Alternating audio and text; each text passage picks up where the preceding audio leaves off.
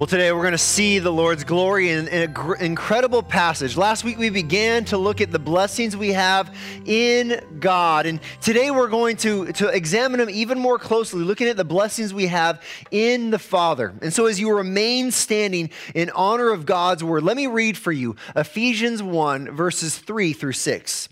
This is the word of the Lord. It says, Blessed be the God and Father of our Lord Jesus Christ who has blessed us in Christ with every spiritual blessing in the heavenly places, even as he chose us in him before the foundation of the world, that we should be holy and blameless before him in love.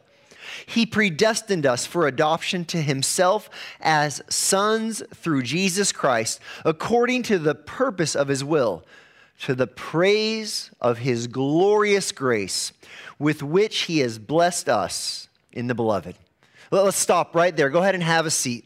I'm so excited to have you here today as we continue in this series. If you were with us last week, we began by looking at verse 3 and how you and I, those who are in Christ, have been blessed with every spiritual blessing in the heavenly places. And, and today we're going to expand on that and we're going to look at the blessings we have in God the Father.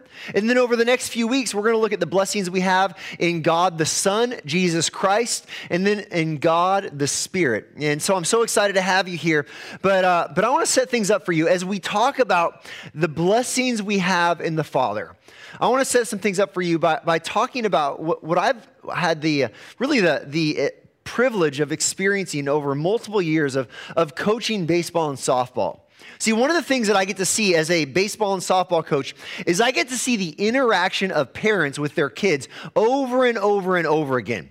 I mean, I tell you what, I, I, see the full spectrum of parents in the way they speak to their children on the field. I, I've seen those moments when a kid, when they, uh, when they strike out in a key moment, or, or they make a, a, a, terrible error on the field, and, and hearing their dad voice ring out in condemnation. You got to hit that. Where were you with that? Come on, make the throw. It, just watching the kid shrivel. I, have seen, I've seen the opposite. I've seen a kid get a great play, make a great player, or have an incredible hit. I've seen, seen home runs, and, and the dad be like, That's my boy, right? But most amazing, what I see sometimes is I see that first situation when a kid, when they don't get the hit, when they don't make the play. And I've seen moments when, especially, a father's voice rings out Hey, you'll get it next time. Hey, great try. Hey, you got it, kid. And I have seen kids with their shoulders slumping, and at the voice of their dad's encouragement, I have seen their shoulders raise. I've seen kids with tears in their eyes, hearing their dad's voice and seeing their eyes light up. I have seen quivering lips after a terrible mistake on the field turn into a smile because the Father's blessing rings out above it all. Now, I share that story because what I have had the advantage or, or, the joy of seeing on the field, it's just a tiny picture of what we're talking about today.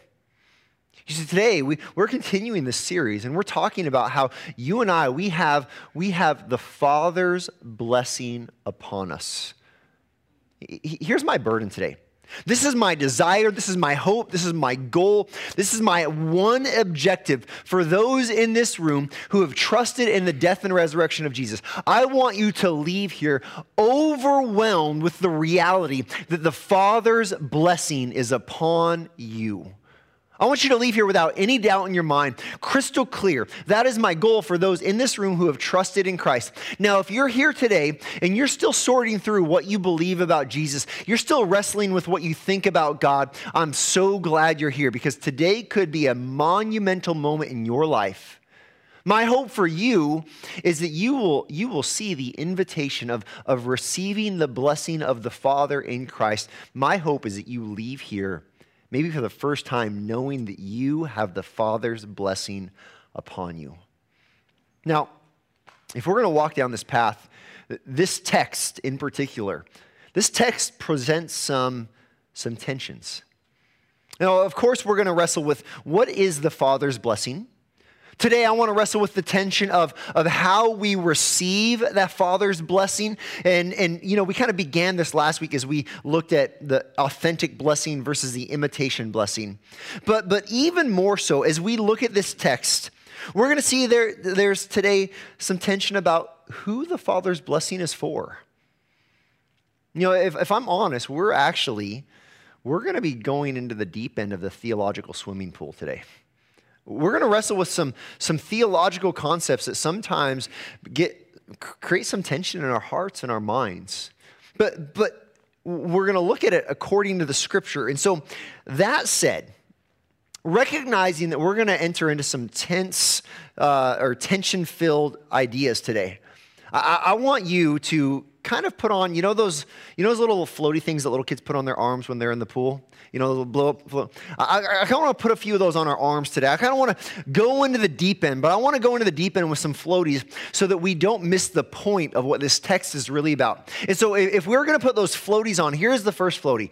As we wrestle with some theological ideas a little bit later in the message, I want us to go back to over and over again the big picture of this text. The big idea of this text is the Father's blessing being upon you. Don't lose sight of that when we start swimming in the deep waters. Secondly, I would like to ask you, as one of your floaties, flotation devices, I would like you to commit to examining the scripture for yourself, to weighing all of the scripture we talk about today, to wrestling with it on your own. Don't just dismiss what the text says because, because emotionally it might cause some tension inside of you. Wrestle with the truth of scripture. And the third thing I would add if we present some ideas today that are challenging to you, what I would ask you to do is to, to engage in the conversation.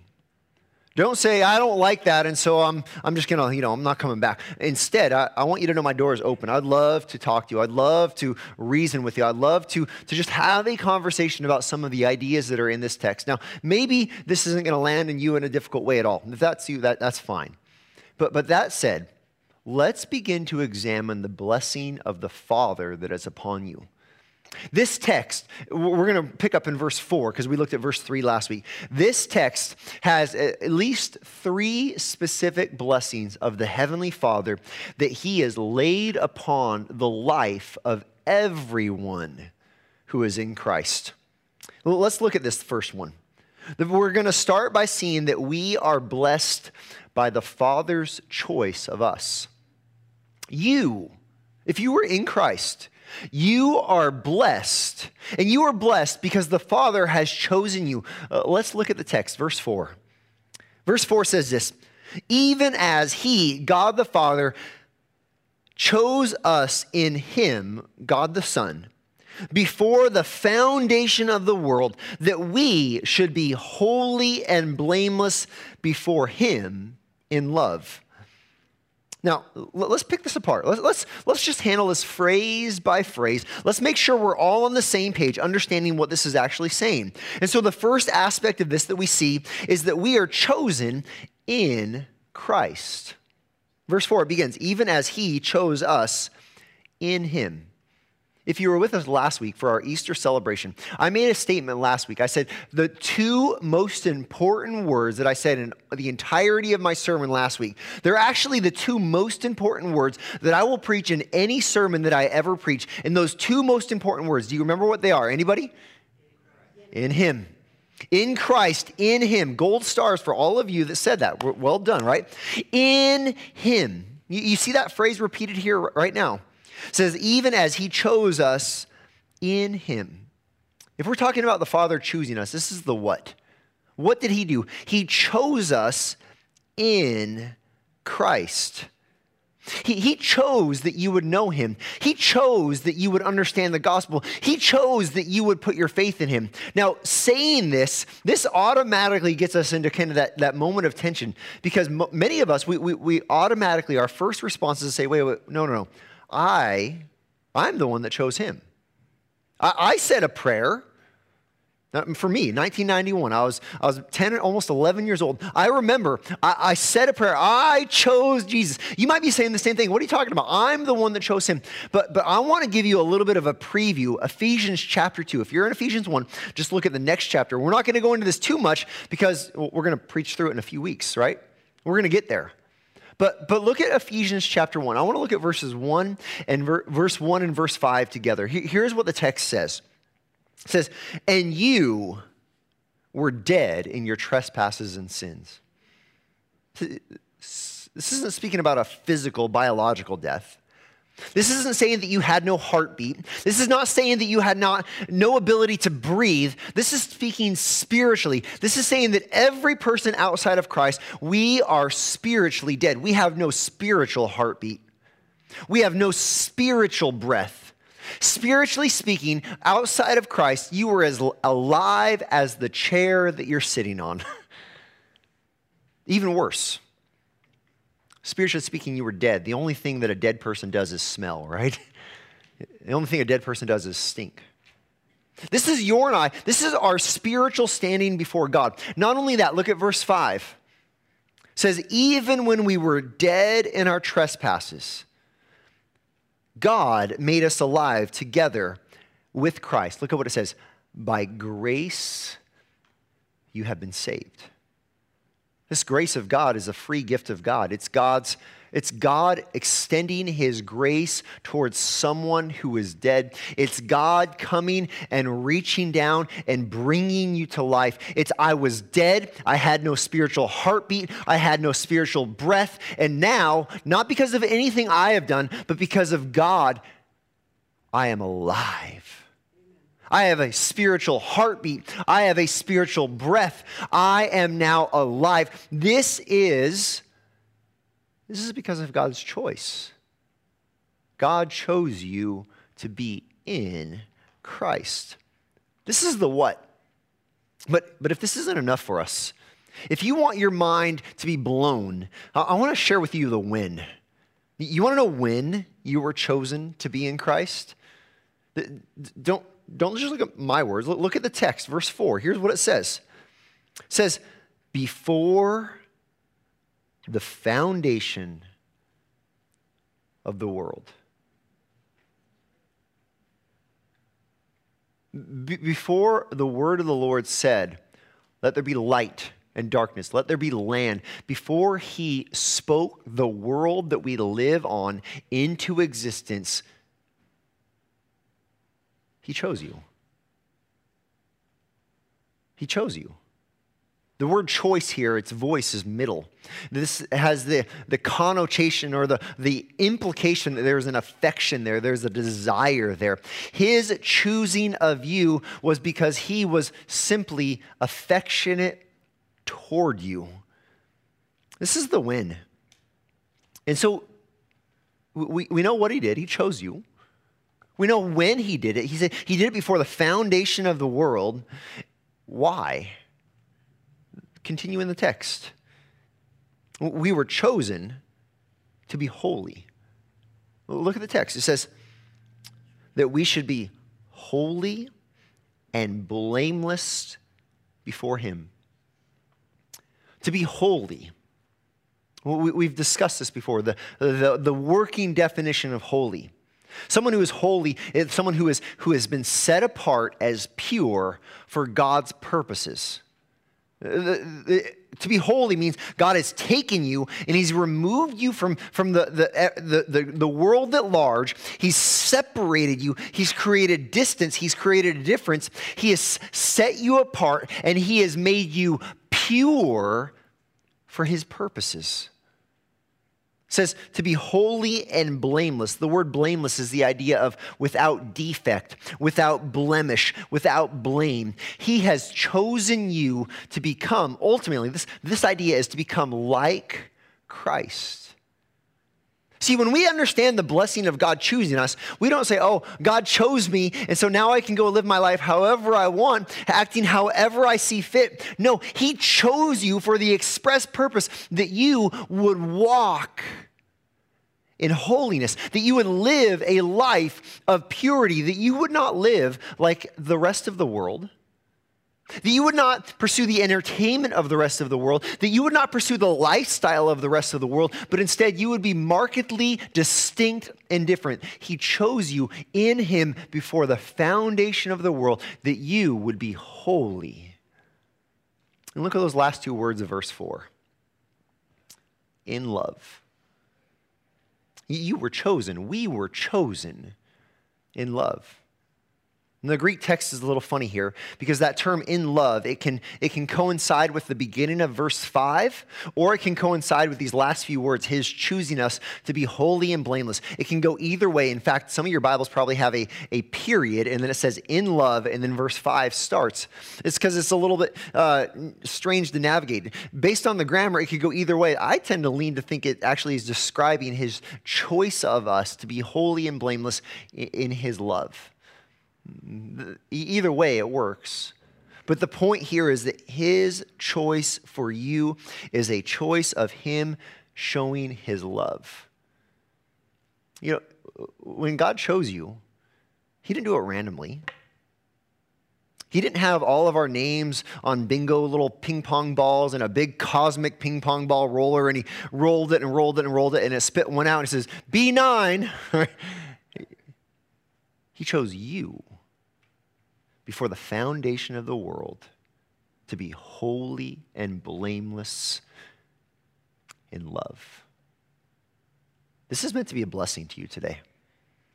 This might cause some, some angst, and we're going to talk about that in a minute. We're going to dive into some of the implications. But, but before we get there, here, here's what I want you to do. If you are here and you are in Christ, here is the thrust of the text. Here is the meaning. Here is the force of the idea that the Spirit of God has led the Apostle Paul to write that you are blessed because you are chosen by the Father. Let's keep going. Not only are you blessed because you are, you, are chosen by the Father, but secondly, we are blessed by the Father's adoption of us. You, you and I, we are blessed because of the Father. He has adopted us. Look at verse 5. It says, He predestined us to, or for adoption to Himself as sons through Jesus Christ according to the purpose of His will. Now, this First thing we have to do is talk about this word predestined. This is the kind of word that makes us feel like our shoelaces are tied together and we don't know how to walk, right? We try to avoid words like predestined because, because maybe they're a hard theological idea for us to understand. But let's just begin. What, what does the word predestined mean? The word literally means to mark out the boundaries beforehand. This is something we're used to. It's when I go out to the baseball field, guess what? I go out early and I prepare the field and I have to chalk the lines. And you know what I do? I chalk all the way down from home plate, all the way down one line and all the way down the next. You know what I'm doing is I am marking out the lines beforehand. And so when a batter comes up and they hit the ball, if that ball goes between the lines, guess what? It's a fair ball. It's within the boundary. If that ball goes outside, it's a foul ball. It's outside the boundary. This is simply saying that God, He predestined, He marked out the lines around humanity beforehand, and He marked out those lines with you inside of it. He predestined you. For what, though? The implication here is less about the predestined and more about what he has predestined you for. Here's what it says He predestined you for adoption as sons. Now, ladies in the room, you're included. This is not saying guys versus gals. This is speaking of, of you think about the Roman mindset in that day and the idea of adoption in that world. This, this, was a, this is a technical deal. Actually, the adoption process, there are a number of steps. I'm not going to dig into all of those right now, but, but the end result is when someone was adopted, typically they were sold into slavery. It would be three times, and on the third time, they would be freed from allegiance of their original family. And the end, the end result of the adoption process is that when someone was adopted, they now lived under the authority of their new father, and they now lived ideally with an affection for their new father. They were completely removed from the authority of their previous father, and they had broken all of the ties of affection to their previous father. Now, wh- why is this so important for us today? Well, if you and I were adopted, that means we had a previous father, and now we have a new heavenly father. That means we had an old allegiance and an old affection, and now we have a new allegiance and the new affection. We're talking about the heavenly father. We're getting an idea of what our new affection and our new allegiance looks like. But do you know what your old allegiance and your old affection was? Let's, let's do preview number two of chapter two of Ephesians. Look at verses two and three. This is begins verse 1 or, or, excuse me i said chapters 2 and 3 we're not going to spend that much time together today.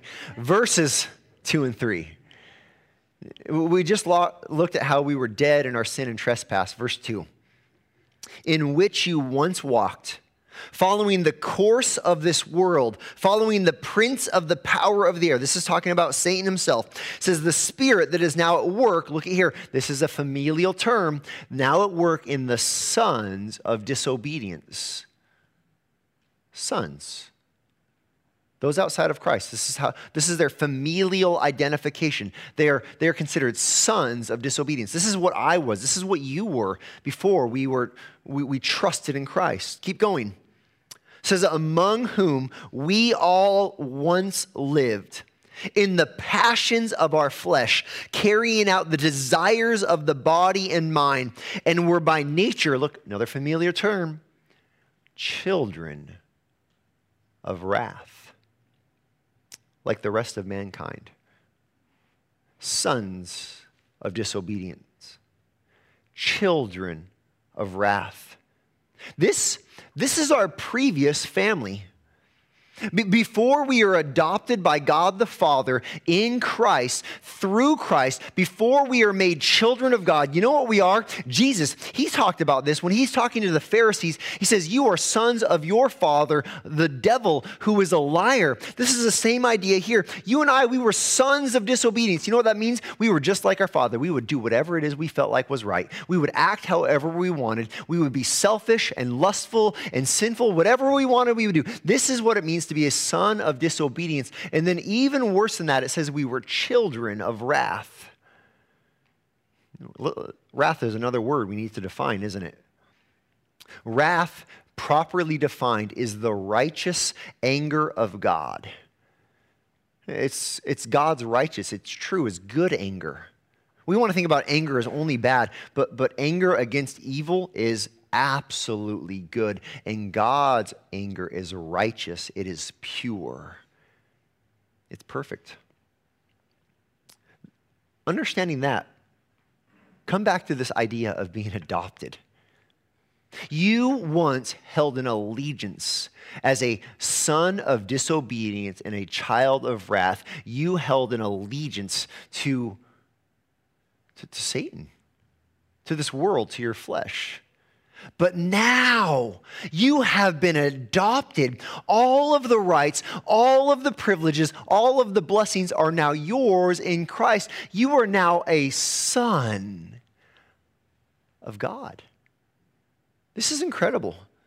We, we were adopted. And, and, and the question is, how were we adopted? Look at these next three words through Jesus Christ. We're, going to see this theme over and over again, right? how are we adopted? Well, you know what? I cleaned up my act.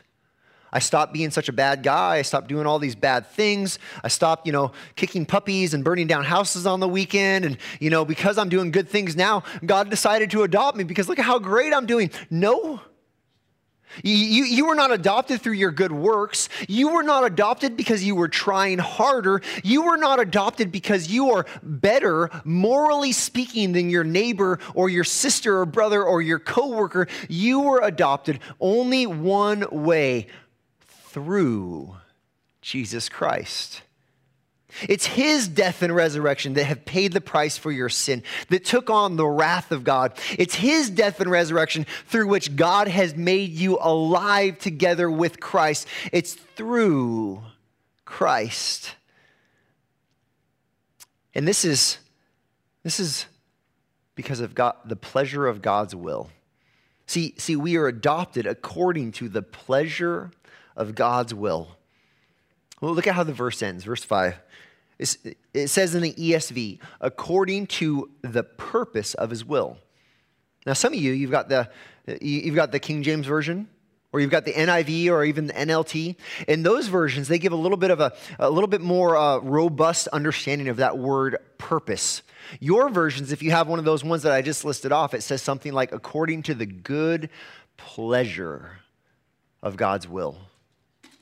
This isn't just like this static, stagnant purpose, the stale purpose of God, where it's like robotic in function. No, this is to, according to the pleasure of God's will. This is God accomplishing his will, and it is pleasing to himself.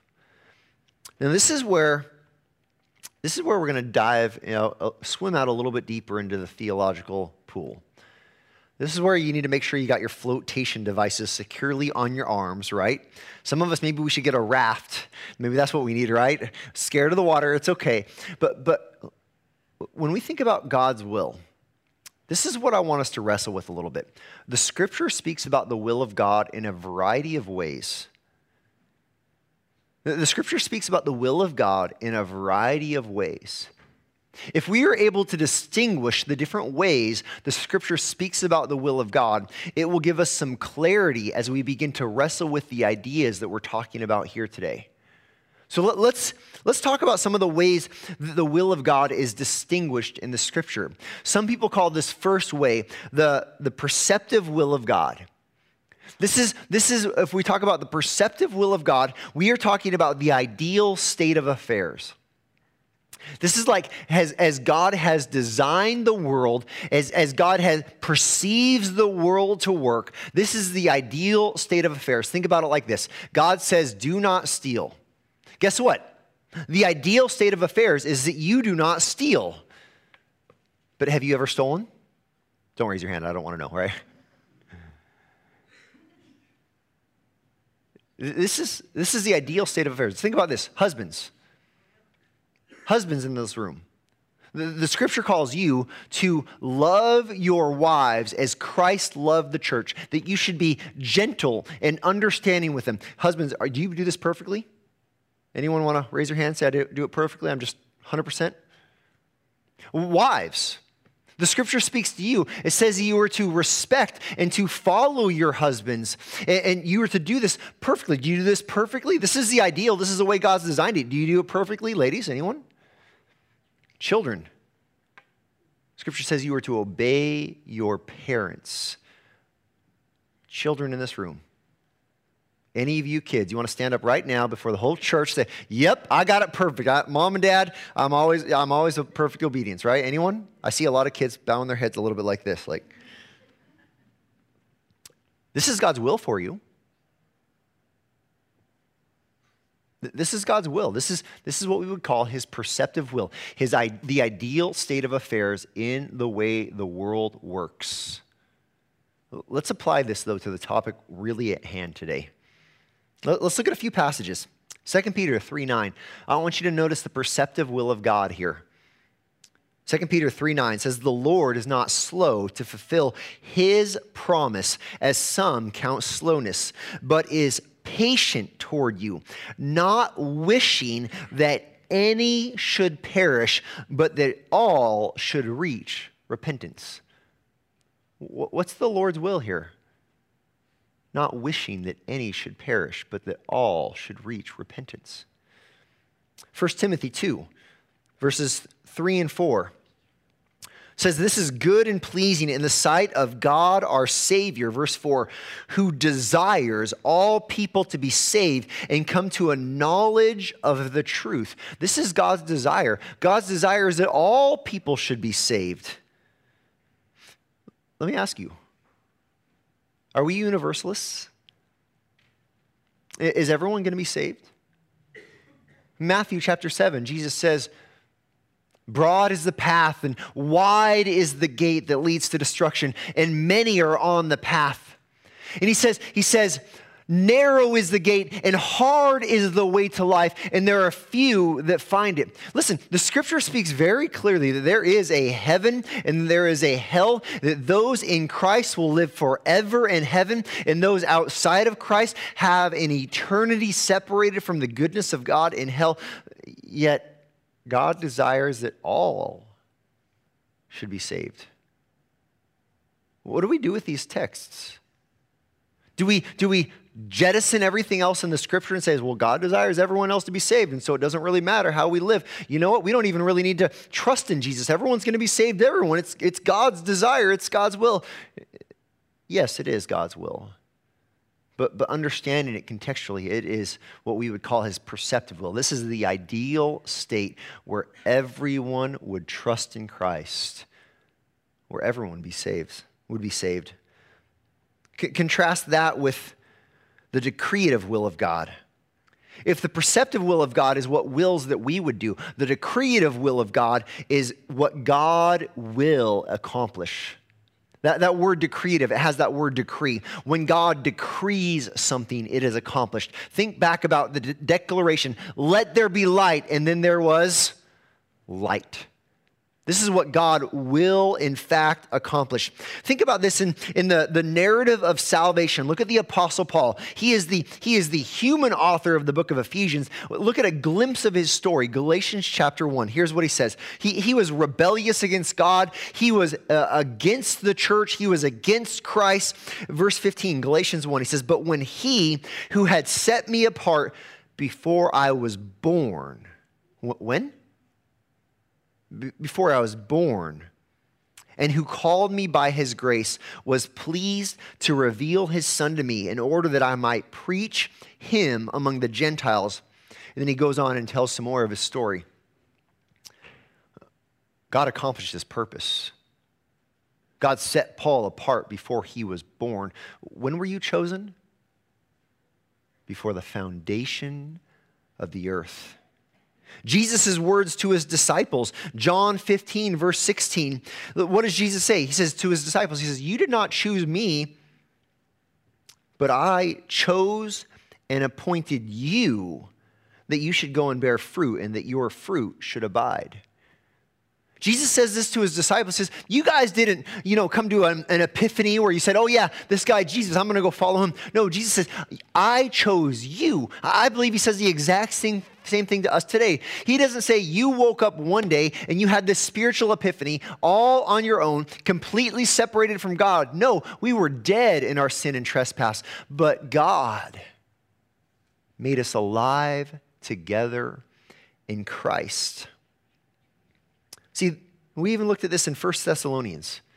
Uh, about a year ago, we started the book of 1 Thessalonians. It took us a while to get through it, right? If you remember all the way back, 1 Thessalonians chapter 1, 4 and 5, it says, For we know, brothers, loved by God, that he chose you. How, how did Paul know that these people were chosen? Because our gospel came to you not only in word, but also in power and in the Holy Spirit with full conviction. They came to a saving faith that became evident by their response. Not, not responsive behavior, responsive faith to the gospel. This is how, this is how he knew. So we, we've got this tension here, church. I understand this is the tension. And maybe for some of us, this is no tension at all. You're like, yeah, yeah, I like this. Maybe you're sitting there, you're like, man, I don't know about this. This, is, this feels off. This feels weird. But I want us to wrestle with the reality of this tension. I would add a third category. It's not in your notes, but I would say the mysterious working of the will of God is what we're dealing with here the mysterious working of the will of God. I think about Acts chapter 2 when Peter is preaching, verse 23. Notice how we see the will of God at work in here. Here's what it says it says, This Jesus, Peter's preaching, delivered up according to the definite plan and foreknowledge of God. Look, Jesus' crucifixion did not surprise God. The Heavenly Father was not in the heavens pulling out his hair. What are they doing to my son? Oh my goodness. They're, they're, they're dragging him outside the city. They're, they're, they're crucifying him. What am I? This did not surprise God. This was his plan, this was his foreknowledge. But look at the rest of the text. You, speaking to the Jewish people, you crucified and killed by the hands of evil men. You have God's decree, God's decree as He says, This is how I am going to save humanity. And then you have human responsibility. You crucified and killed Him. This is the tension I want us to feel today. See, see, sometimes people, when we start wrestling with this tension, here's, here's, here's what we want to do. Maybe this is what you want to do. Some people want to run to the side of God's sovereign choice, saying God is sovereign, God chooses, and you do this, you cling to this, and you dismiss or you diminish all of the, the scriptures that speak about human responsibility. Others, they go the other end of the spectrum. They want to cling to human responsibility and human choice and, and, human freedom, but you do this diminishing God's sovereign choice. But here's the deal the scripture holds them both in perfect tension. God is absolutely sovereign in his choice, and you and I, we are absolutely responsibility for our actions. This is the tension we're wrestling with today. This is the reality of the scripture. Now, let go of those tensions for a moment. Take a deep breath. And remember the context of this passage. Blessed be the God and Father of our Lord Jesus Christ, who has blessed you with every spiritual blessing in the heavenly places. Even as he chose you in him before the foundation of the world to be holy and blameless in love. He predestined us for adoption as sons through Jesus Christ. This is not meant to be a moment where we are the ones pulling our hair out. This text is written for the purpose of being a blessing to you, brother or sister in Christ. We, we might wrestle with the tension of, of how it all works, but at the end of the day, here's what I want you to hear. If you are in Christ, you have the blessing of being chosen, you have the blessing of being adopted. And we're not even done yet. Verse 6. Well, let's look at our final at least for today, the final aspect of this, this blessing that we have in God the Father. Verse 6, we see not only that we are we blessed by the Father's choice, not only are we blessed by the Father's adoption, but finally we are blessed by the Father's grace toward us. Here's what verse 6 says To the praise of his glorious grace, with which he has blessed us in the beloved. Let's just look at two aspects of this final verse here. The first aspect I want you to see is that we are blessed with grace to praise his glory. The, the, text says, to the praise of his glorious grace. Some versions say, to the praise of the grace of his glory, right? But this, the point here is talking about, the, it's connecting the grace that we've received with the glory of God. Now, how would you, here's another word we have to define, how would you define the glory of God? It's an interesting word. It's a word we use often, but sometimes we don't actually have our hands around a definition.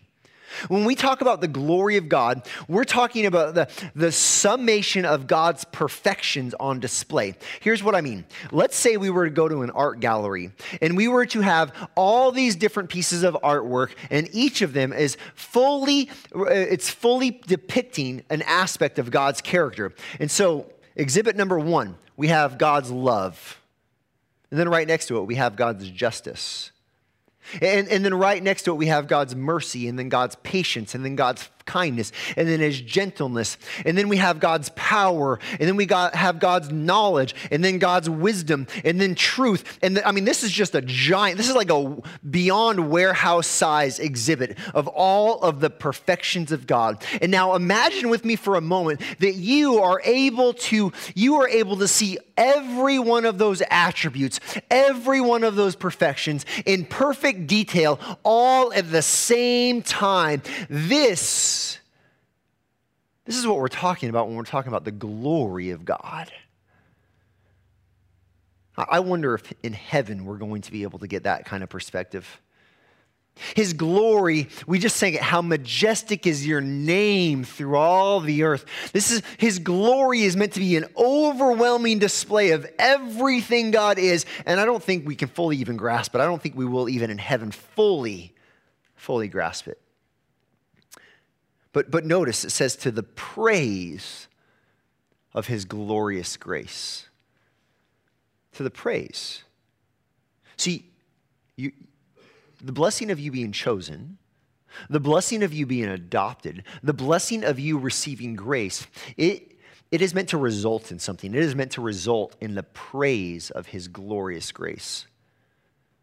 You, you realize that's why we sing, right? I, I, know if you've been coming to church for a while, you, you, you're pretty accustomed to come in and, you know, we've got our three songs, three song set or however long it is. And we're like, okay, yeah, we, we sing our songs and that's good. And, and then we go on, there's a sermon, that's good. But listen, when we are singing, when we are lifting our voice, what are we doing? Are we singing just so we sound pretty?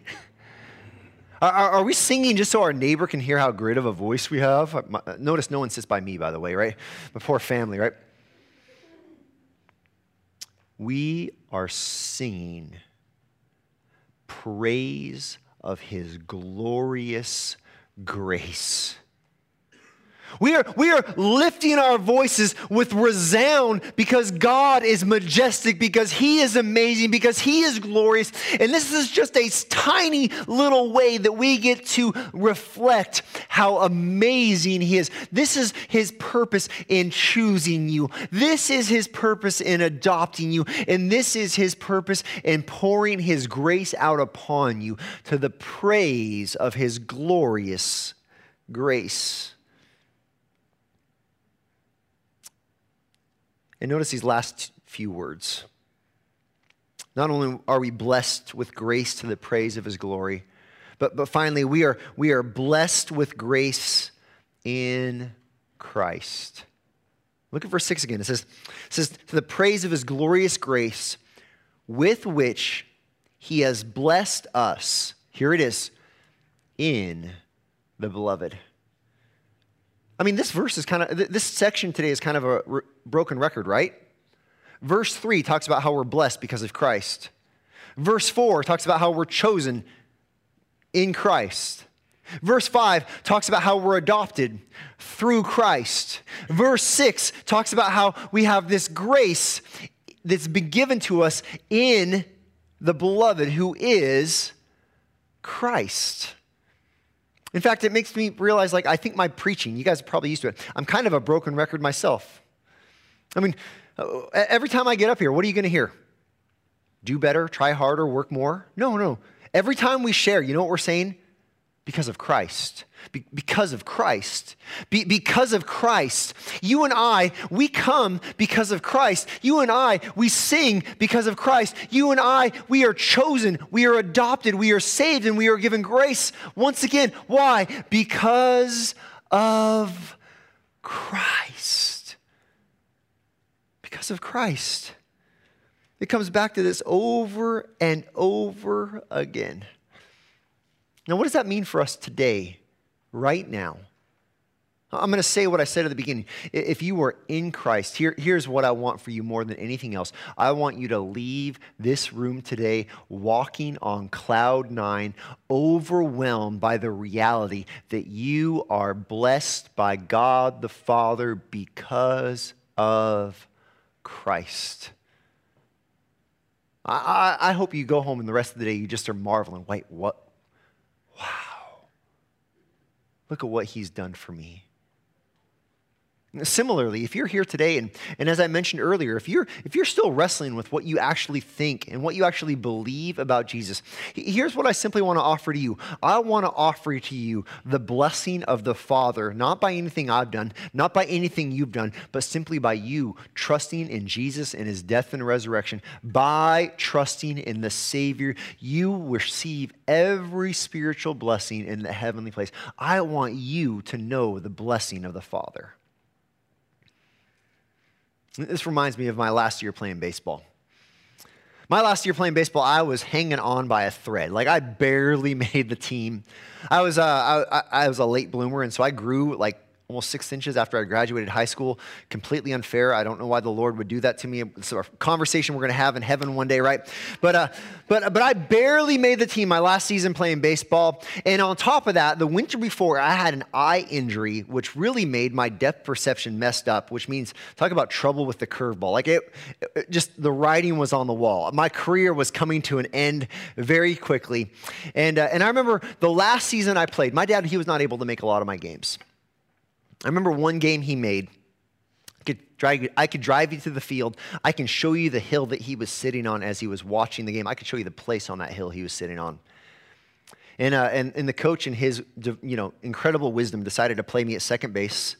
Uh, and, you know, I spent a lot of time not playing that season, right? But I was on second and I was playing the position. My dad was watching, and I'll tell you what, I was going to do the best I could that game. This ball was hit, and this ball actually wasn't hit to me. It was one of those, you know, those bloop singles that goes just over the second baseman, between the second baseman and the outfielder, just kind of plops right in there where basically no one really ever has a chance of getting it right. But my dad was at that game. And so, as this second baseman, who only thing I really had on my side was the ability to hustle, I turned and I ran and I did one of those. I'm going to just throw my glove up and pray that maybe that ball lands in there. And I reached out, and to my surprise, and to the coach's surprise, and to my team's surprise, and to my dad's surprise, I caught that ball. And I get up and I turn around, and you know the very first place my, place my eyes go? They go up on that hill where I know my dad is sitting not to my coach, not to my teammates, to where my dad is. Because I wanted his blessing. I wanted to see the smile upon his face. I wanted to hear those words That's my boy. You realize that's yours in Christ. You realize God the Father looks at those in Christ right now, not because of your ability to catch a bloop single into the outfield, not because of your ability to be a moral person or to try hard or to do good things. Do you realize God the Father looks at you right now if you are in Christ and He has laid His blessing upon you? Chosen adopted, given his grace. Pray with me. Father, I pray that your blessing would be overwhelming to us today.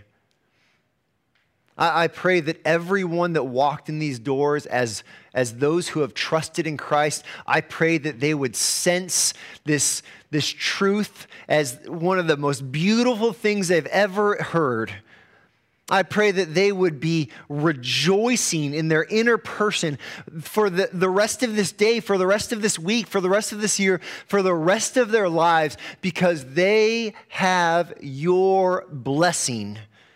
Not because of anything they've done, but because of who Christ is and what he has done.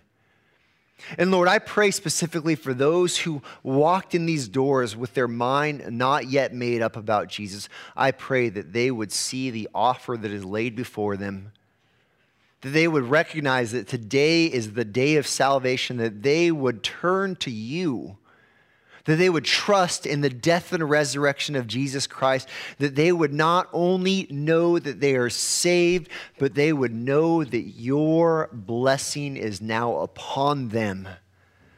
And Father, we pray all of this in the name of Jesus. Amen.